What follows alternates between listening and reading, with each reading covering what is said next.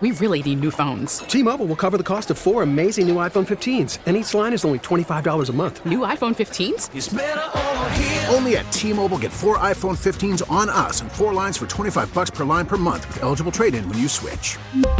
Minimum of 4 lines for $25 per line per month with auto pay discount using debit or bank account. $5 more per line without auto pay, plus taxes and fees. Phone fee at 24 monthly bill credits for all well qualified customers. Contact us before canceling account to continue bill credits or credit stop and balance on required finance agreement due. $35 per line connection charge applies. See T-Mobile.com. Baseball is in full swing. NBA playoffs are heating up, and your NFL team is gearing up for training camp. Listen to the latest on the teams you love here on the Odyssey app. The biggest sports radio stations in the country, providing unrivaled local coverage of their teams, all in one place. Exclusive interviews with players, coaches, and team executives, streaming live and always available on demand. Stay in the know with your favorite teams right here on the Odyssey app. Tomorrow, the anniversary of the attack on Pearl Harbor, and somebody texted in and said, Tommy, FYI, a little local tie-in. Archbishop Rummel High School's marching band is in Hawaii today to participate in the Pearl Harbor Remembrance Parade. Rummel Pride, for those that went to Rummel, like Tim Zimmer. What is it? Raider Pride. Oh, okay. Well, I went to Shaw. I wouldn't know anything about Rummel Pride. Yeah, but all right, well, good. Well, good for them. Thank you, Dave. Stephen Bel Melnyk joins us now, our friend, professor of supply chain management at Michigan State, where he's done research in the strategic supply chain, cybersecurity, performance measurements, and supply chain design. We wanted to spend an hour talking about electric vehicles, EVs, and I would open this up to the audience right now on the Okunard Jeweler Talk and Text Line, 504-260-1870, because I know a lot of you have questions, and we'll try to get them answered. Good morning, Professor. How are you? I'm doing very well. How about yourself? I'm okay, sir. Thank you. I see more and more Teslas on the road. I know somebody that owns one. I did see this study, though, from Consumer Reports, or a report from Consumer Reports that said electric vehicles have almost 80% more problems than gas-powered vehicles. Is that because the technology is evolving? Yep. What you've got going on is a couple of things. First of all, you've got an evolving, changing technology. The batteries changing, you've got different platforms, different batteries. Plus, what's also compounding things is it's a lot more difficult to get repaired. If you have a problem with your car's engine, there's a garage, there's a dealer network that's available. We're still building the infrastructure to support the repair maintenance of EVs. And one of the problems that's going to make that challenging is that you have a product that's essentially still evolving. It's in the early stages of its life cycle. And if there's one thing we know about a product there, you have a lot of problems because the technology hasn't yet settled down. You know, I was looking at some pictures the other day, just going through the phone as we all do, and we got pictures from God knows how far back. And for whatever reason, I had a picture, a screenshot of two televisions that I was thinking about buying years ago, and it's amazing how much the price has come down. And I was wondering if that's where the state of electric vehicles are today. We're almost with big screen TVs, where the first one I bought years and years and years ago was like $5,000, you know, with the projection tube in the back and all that stuff or whatever it was. Now you can get a similar TV for like $300. Electric vehicles, will it ever come to the point where they actually come down in price? Because that rarely happens with vehicles. Well, it does, and the reason it rarely happens with vehicles is not only are you paying for the price of the vehicle, but you're also paying for the price of the network that supports the vehicle. So when you buy a car, you're not only paying for the car, you're paying for the dealership, you're paying for the fact that the dealership has to have repair services in place, and so those things are bundled. But the point that you're raising is a good one. We will expect to see the price of the EVs come down, and the reason it's going to, but it has to come down provided certain conditions are met. And at the present, I don't think those conditions have been met. What are they? What are those conditions? Okay, first of all, the battery technology is not yet stable. We're seeing new types of battery technology because if you think about it, in most EVs, the battery itself is the largest component. It's the heaviest component. Now, here you have the paradox. EVs are energy, use electricity. They're supposed to be more energy efficient, but yet a lot of the weight is in the battery packs. So, for example... Let me jump in for a second, Professor, if I can, and that means with the more weight you carry, the more energy it takes to move it. Accurate? That's right. Okay. And so what happened, for example, if you look at a Mercedes-Benz and you look at the GLC 300, which is their most popular SUV, and then you look at the equivalent on the EVs, it's about 1,000 pounds more. And that's really a function of the battery pack. That's so substantial. Number one, you've got the battery. That's like what, a third or something, or even more? I'm not sure, but it's significant enough that to the point that you're adding more weight, which means you're consuming more energy. So go ahead. I didn't mean to interrupt you. Please continue on. Okay, number two, you've got to get the issue of the charging infrastructure. And on the charging infrastructure, we have three issues that we have to worry about. Number one, the extent of the network. One of the things I'm concerned about, and the reason I know about this is in May and April this year, I was looking at getting a new car, mm-hmm. and I was seriously considering an EV until these conditions came to me, and I was like, no, we're not going to do it. Wow. And so, wait, you made that decision personally? Yes. Well, because, you know a lot about it. That says a lot to me. But go ahead.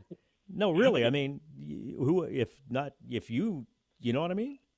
Yeah, well, there's a couple of other issues we're going to pick up yet, though. Okay. So first of all, you've got to get the charging network structure in place, and that's still being built out. So, for example, it's not as frequent, as widespread as going to the gas station.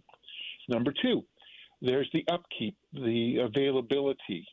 Except for Tesla, the other competing networks, one of the things that you see talked about a lot on the internet when people talk about them is that availability. Some of the sites are down. Number three, currently we have multiple standards, which means it depends. And what we're starting to see in the field is that companies in the United States are moving to the Tesla standard, which is known as the North American Charging Standard, the NACS. And, for example, Mercedes-Benz has now indicated that in the 2024 model, their cars will be compatible with that charging network. And number three, you've got one more issue, which is charging time. When you and I go in to pick up gas, we plan for 5, 10 minutes. When you go to charge an EV, depending upon how quick you can charge and the configuration of the charging station, it can take you half an hour, it can take you 40 minutes.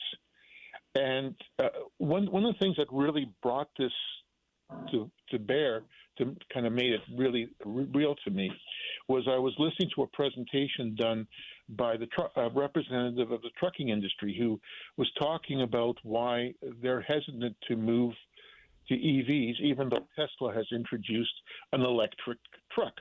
And what they pointed out is if you look at two long-haul scenarios, by the time you factor in the range, the charging times, essentially you've lost a considerable amount of time. So what you're doing is just increasing the amount of time it takes to get products from point A to point B. And in our environment, that's important. So you've got the charging network. The third thing you've got to worry about is the range. One of the things you read about is when you pick up the statistics and you see car companies say that our range is 320 miles. Well, that's under ideal conditions. So, for example, right now you're in New Orleans. And what's the temperature right now in New Orleans right now? About 58. Okay. Does it ever get down to around 40? Oh, yeah. It was earlier today. It was around 40. Okay. So what happens when you hop into your car? 51, and Professor. Just before the audience takes me to task, it's 51, not 58. Go ahead. They sound like my students. They're always willing to pick up my flaws. Absolutely. Yep. Okay. So think about it. If it's around 40, you're going to turn on the heater. Mm-hmm. Or the air conditioner, I guess, conversely, if it's brutally hot, right? And that reduces your range. In Michigan, for example, I have a place up in Elk Rapids, which is close to Traverse City. It's about 200 miles from my home to that place. You take, let's say, a 320-mile range. You multiply it by 0.7. You're assuming you're going to lose 30% of your range because of the cold weather. And what that does, it puts you to the point that you're saying, I'm really iffy. because I'm going to have to, I may have to stop just to be sure once. Whereas if I'm in a gas-powered vehicle and I have a 400-mile range, no problem. Half a tank of gas, I'm there. So we've got range, we've got weather, plus you've got factors such as, you know, how fast are you driving? The faster you drive, the more energy you consume. So you put those things together. And on top of that, when you have a product that's evolving, one of the things that's interesting is not only do you see more Teslas, but how many people are willing to be guinea pigs? Apparently a lot. Well, but most of the people who are buying them, this is not their prime car. Ah. Okay. For example... Because you see a ton of them on the road, Professor, right? Right, but they're not, I would argue they're not your prime car. For example, I was talking to someone on Monday, and she had told me that she had bought a EV. And I asked her, how are you using it? And she said it was an around-town car. And I said, so if you go for a long distance, what are you going to do? And she said, we don't take the EV. So if you need a car, so if you think about it, if you need a car that's an all-purpose car, my argument would be at the current time, you would not be well recommended to buy an EV. And in fact, that concept, that concern is now being echoed in the auto industry, where they're finding out that the demand for their EVs has fallen. So, for example, I was watching something yesterday where they talked about the fact that there was a recent publication in the auto industry that said, if you're looking at a Lightning 150 by Ford, that's essentially the 150 electrified, mm-hmm. There's over 200 days worth of supply in the pipeline. Think about that. That means... Professor, let me take a break and we can pick it up here. We come back because I'm not quite sure what you're talking about, but you can explain it when we return. We're talking about electric vehicles. And look, there are no questions dumb on this because I'm going to ask the professor at some point to take me through what an electric vehicle looks like because I've never seen one. If you open the hood, what's under there? I grew up in a gas station. My dad owned a gas station, worked in auto repair for a long time.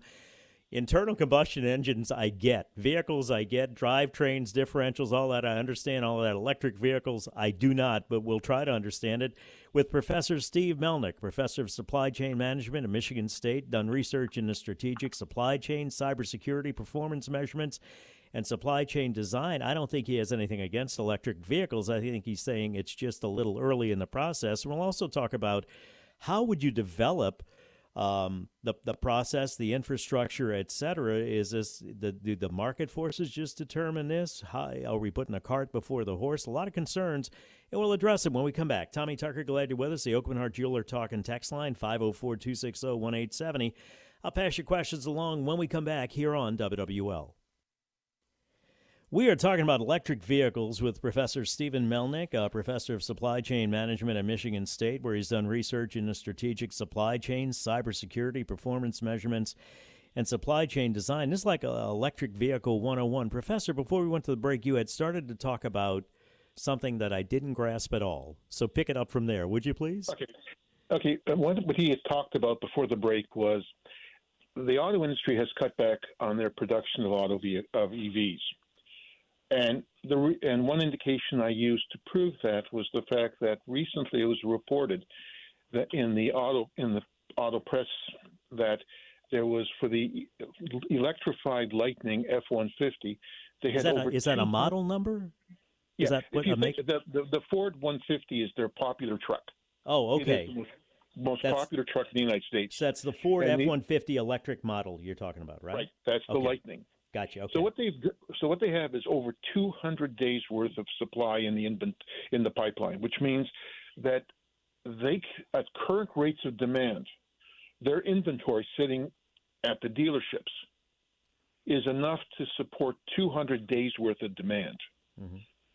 And in most cases, we like to see between 60 to 70 days worth of supply. Okay. So you've an indication that the demand's not strong. And so what's happened is you see a cutback. And that's consistent with the fact that what's happened is the people who wanted EVs, the people who could afford EVs, they bought them. And now we're going on to a new marketplace. And to address the needs of this new marketplace, we have to sell cars a bit differently. How differently? Okay. Let me give you something to think about. Sometimes academic research can be useful. There was a study done some time ago where a researcher out of Ohio State looked at how consumers, firms responded to innovation. And they said there's really five groups. There's the innovators. Do you have a friend that whenever a new piece of technology comes out, they buy it? Yep. Okay, they're the innovators. It doesn't matter if it's new, if it's shiny, they buy it. Yep. Then you've got the early adopters. Let me jump in for a second, Professor. I think that's driving a lot of the Teslas that we see on the road. Would you agree or not? Yeah. Essentially what you've got is the first two groups. You've got the innovators and the early adopters, the people who can afford to buy a car. It's not their primary car. Right. It's a secondary car. Right. And they can afford to buy it. And they can take a bet. Then there's the early majority. These people are risk averse. They're very cost conscious. They're very data driven. These people look at things and say, you know, show me the dollars, the savings. So what you're saying there is they don't care if it's a Hyundai. They don't care if it's a Kia, a Toyota. You show me the best value, the best bang for my buck, right? Exactly. Okay. And so what they're looking at is they're saying, okay, if I buy an EV, it's going to have a shorter range, it's going to cost me more, and I can't use it as my primary car, and I've got to worry about new requirements such as range, such as charge-up time, such as availability. I'll wait. So what you've got is people waiting on that. And so then you've got your early majority, and then you've got your late majority, which are the people who are going to say, I have to even be more sure. And then you've got your laggards who are going to be not going to do it. I'll give you a prime example of a laggard. In our household, I'm a computer geek. Mm-hmm. If there's a computer piece of equipment, I got it. My wife detests computer. She still insists upon writing her notes to her friends in longhand and sending them by mail. She's a laggard, and I mean it in the most appropriate sense. Not everyone buys into it. So what's happened, and research has shown that there's a big gap between the innovators, the early adopters, and the early majority. In fact, one study pointed out that the first two groups are about 15% of the demand. Then there's this chasm. And so the rest of the people are sitting back and waiting. So that's what I think we're seeing right now when it comes to EVs. The price has got to come down. The range has got to improve. We've got to see better, reduced fueling, charging times, and we've got to see greater uptime availability of what's there. What's on the horizon as far as, you know, when you look at data, like you talk about computers and the latest technology, you know, sometimes with technology we're at an exponential rate of improvements. Yep. Where do we stand with EVs? Well, okay, imagine that you have an S, okay, and it's a stylized S, so it has a flat lower part, it ramps up, and then it has a flat upper part, okay? That's called the S-curve, and that's the product life cycle for technology. And the first flat part, the part that's to the left of the S, that first flat part of the S, that's kind of the infancy. It says there's a lot of teething problems that have got to be addressed. Once they're addressed, then you hit that curve that goes up at a 45-degree angle until it hits the upper plateau, which is there's a performance limit. We're right now where that curve is, which means we're getting close to the product launching, but we're not quite there. So that means that when I look at the technology, my guess is going to be that within the next 5 to 10 years, we'll see many of the challenges associated with EVs. And the challenges are range, charging time, availability, weight, battery. Those things are going to be addressed fairly well. Once we get those issues done, then the big car companies can use their scale to basically go full bore. But right now, those things are up in the air. Every day, it seems that when you look at the news coming out of China or out of research, it seems that there's a new technology for charging. I just read about that someone's proposing a charging battery based on sand. So instead of using rare earths, we're using things which are much more common. Because one of the problems that some of the battery technologies have is that they're difficult to build and they're difficult to dispose of when you get to the end of the product life cycle. So, what you're doing was that if you look at that product life cycle and you say to yourself, where are we? We're at just as the thing is starting to take off. But in my mind, we're not quite there. And until we resolve those issues and until we ensure that a person who wants to have a family car, who wants to be able to go, let's say, 400 miles on a single charge and doesn't have to worry about running out of power, if that person can get it at a price approximate to the price of an ICE, an internal combustion, when that occurs, in my mind, we've turned the corner. When it comes to the physics of this, if you look at the shape of the new moon capsule, it's pretty close to the shape of the Apollo because physics being what they are, there's only so many different angles, so many different things you can do. Compare and contrast that to EVs, if you will, Professor, if that question makes any sense at all. We really need new phones. T-Mobile will cover the cost of four amazing new iPhone 15s, and each line is only $25 a month. New iPhone 15s? It's better over here. Only at T-Mobile, get four iPhone 15s on us and four lines for $25 per line per month with eligible trade-in when you switch. Minimum of 4 lines for $25 per line per month with autopay discount using debit or bank account. $5 more per line without autopay, plus taxes and fees. Phone fee at 24 monthly bill credits for well qualified customers. Contact us before canceling account to continue bill credits or credit stop and balance on required finance agreement due. $35 per line connection charge applies. See T-Mobile.com. After the end of a good fight, you deserve an ice cold reward. Medella, the mark of a fighter. You've earned this rich golden lager with a crisp, refreshing taste. Because the bigger the fight, the better the reward. You put in the hours, the energy, the tough labor. You are a fighter, and Medella is your reward. Medella, the mark of a fighter. Drink responsibly. Beer imported by Crown Imports, Chicago, Illinois. Baseball is in full swing. NBA playoffs are heating up, and your NFL team is gearing up for training camp. Listen to the latest on the teams you love here on the Odyssey app. The biggest sports radio stations in the country, providing unrivaled local coverage of their teams, all in one place. Exclusive interviews with players, coaches, and team executives, streaming live and always available on demand. Stay in the know with your favorite teams right here on the Odyssey app. Oh, it does. What you're really asking is the following. Let me restate your question. If we look at the traditional vehicle, what causes a lot of loss of energy? Well, it's the start-up stop, and it's cooling and heating.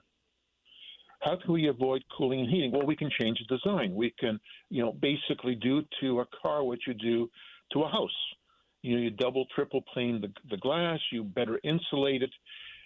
So what you're dealing with right now is you're saying, as we look at the designs are fairly aerodynamic. And I think what we're going to now focus on is if we're dependent on energy in the form of electricity to not only power the car, and one of the advantages of electricity is that it loses very little to startup. One estimate points out that a lot of the gas that you put into a car is really just used to get the car moving. That's not the case because in electricity, you almost have immediate feedback to the motors. So if you think of it, it's really how do we better insulate the car? How do we do it so that the car does not require as much energy to heat itself up, to cool it in the winter, or to cool itself in the summer? And those are things that are being looked at, because if we can reduce the energy consumption combined with reducing the weight of the battery, which everyone knows is a concern, combined with ensuring that we've got an infrastructure to charge and we have an infrastructure for repair, once those issues get resolved, then we start to see us, as I said before, turning that corner. We get people saying, it's now a viable substitute. And as soon as we can start to do that, we can get volume going up. And one of the advantages of getting volume going up is you can start to think about economies of scope, which means you can start thinking about reducing price.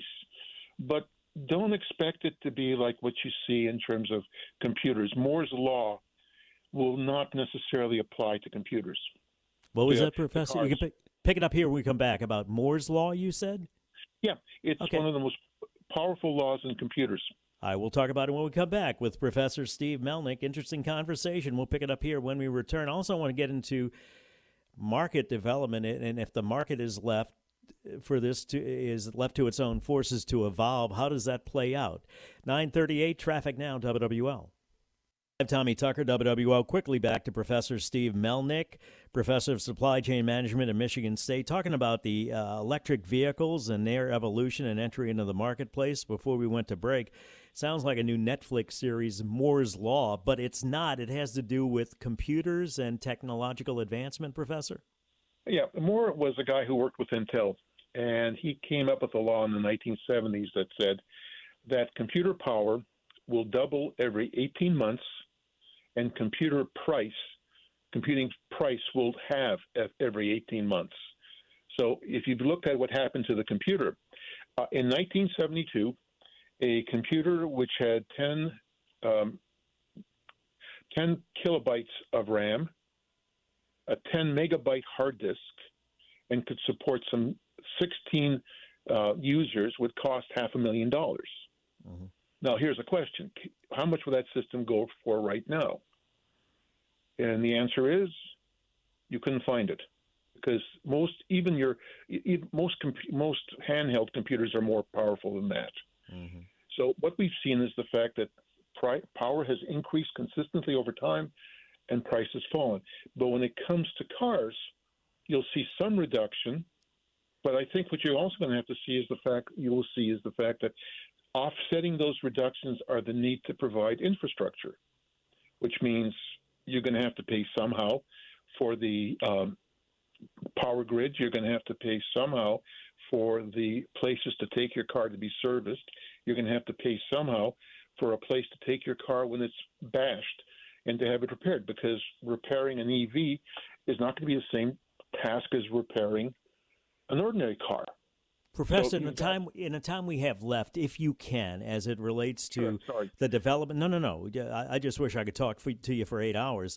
If you can compare and contrast the development, oil and gas stations with the internal combustion engine, yep, and compare and contrast with EVs and how that would develop. Are we getting a cart ahead of the horse here? Take me through all of that, please. Okay. What you're really asking is the following question. Is there a pattern to what we're seeing, or is this new? And the answer is there is a pattern. Go back to the 1910s. I wasn't around there, I can assure you, even though I'm getting close to retirement. I was not around there. What we had is the fact that when Henry Ford started ramping up production, he had a problem. He was reducing the price and how to get people to buy more cars. Well, in order to get them to buy more cars, you had to give them gas stations. So he approached Standard Oil, John D. Rockefeller, and convinced him to expand, develop filling stations. Previously, when you got gas, you would go not only to your hardware store, but you'd go to the hardware store. And, oh, by the way, let me buy a couple of gallons of gas. Mm-hmm. So he developed a specialized filling station. The other thing you had to do is you had to develop roads. So he convinced the government to invest in roads. Oh, by the way, if you're going to do roads, we have to know how to use the roads because I'm going to be traveling further. So he went to a company by the name of Rand McNally, which did atlases, and he had them develop road maps. And part of the road maps were symbols that drivers could use in order to see, what direction, the type of the road, whether they were dirt roads, they were compacted roads, they were asphalt roads. And so we see the same parallel. If we're going to today's environment, we're going to see a combination similar to what we saw in the 1910s. Market forces combined with public spending. And where's the public spending going to have to take place on? It's going to have to take place in issues such as energy delivery, because we have a power grid that is essentially old. It was developed in the 1960s. It really needs to be reinvested in, because what we're going to be doing is we're going to be putting a higher degree of demand on electricity. It's not only going to be used to power your kettle and your computer, it's going to be used to power your cars. And if we're replacing ICE, which uses gas and petroleum and diesel, with an engine that uses electricity, you've got to make sure that there's enough electricity for it. So if you want to see a parallel, go back to the 1910s. And we're seeing the same type of movement take place now. That's one reason that you asked me the question, where are we? That's why I said we're approaching that bend where we go from infancy to takeoff. And it's going to be not simply market forces by themselves, because investing in the energy system is not something the market force will do. That's something government has to do. With everything you just said, how far out are we from internal combustion engines going away, or will they ever really go away completely? They won't go away. I mean, seriously, there are certain applications where internal combustion engines are really the best. Under current conditions, if you're a long-haul trucker, I'm going to hate to say it, but internal combustion engines are just, they give you greater range, they give you less downtime. They're just, if your goal is to get from point A to point B in the shortest amount of time, which is what we want from our logistics system, then you're going to, ICE makes a lot of sense. But in terms of you and I think it's going to start to see in the next 5 to 10 years. And why do I say 5 to 10 years? Because given the rate at which things are changing, we're going to start to see that we're going to pick on a battery technology. We're going to start to see some of the problems, challenges that are limiting EVs be addressed. And as soon as that takes place, then the test I use is if a family of 4 people wants a daily driver that they can also use to go on a vacation of, let's say, 300 to 400 miles in a day, if they can seriously consider EVs, because they're equivalent to, almost equivalent in terms of going out on the road, charging up, etc., to an ICE. As soon as you get to that condition, we've turned the corner. Professor, I appreciate your time. I hope you come back. And I didn't mean to interrupt you, but I'm just full of questions, and I got a lot more. So we have to talk to you again. All right.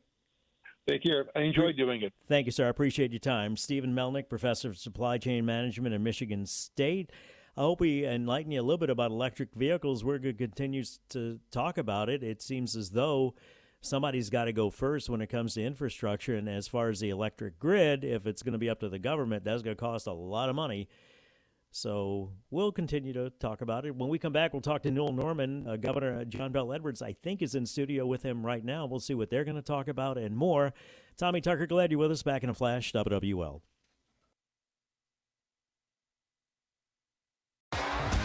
T-Mobile has invested billions to light up America's largest 5G network, from big cities to small towns, including right here in yours. And great coverage is just the beginning. Right now, families and small businesses can save up to 20% versus AT&T and Verizon when they switch. Visit your local T-Mobile store today.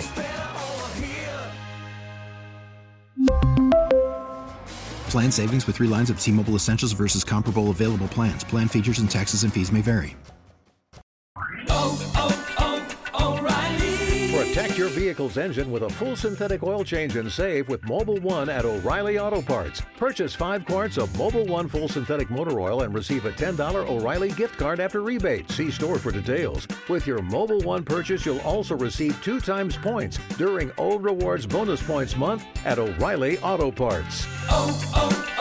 O'Reilly Auto Parts. Baseball is back, and so is MLB.tv. Watch every out-of-market, regular season game on your favorite streaming devices. Anywhere, anytime, all season long. Follow the action live or on demand. Track 4 games at once with multi-view mode. And catch up with in-game highlights. Plus, original programs, minor league broadcasts, and local pre- and post-game shows. Go to MLB.tv to start your free trial today. Blackout and other restrictions apply. Major League Baseball trademarks used with permission.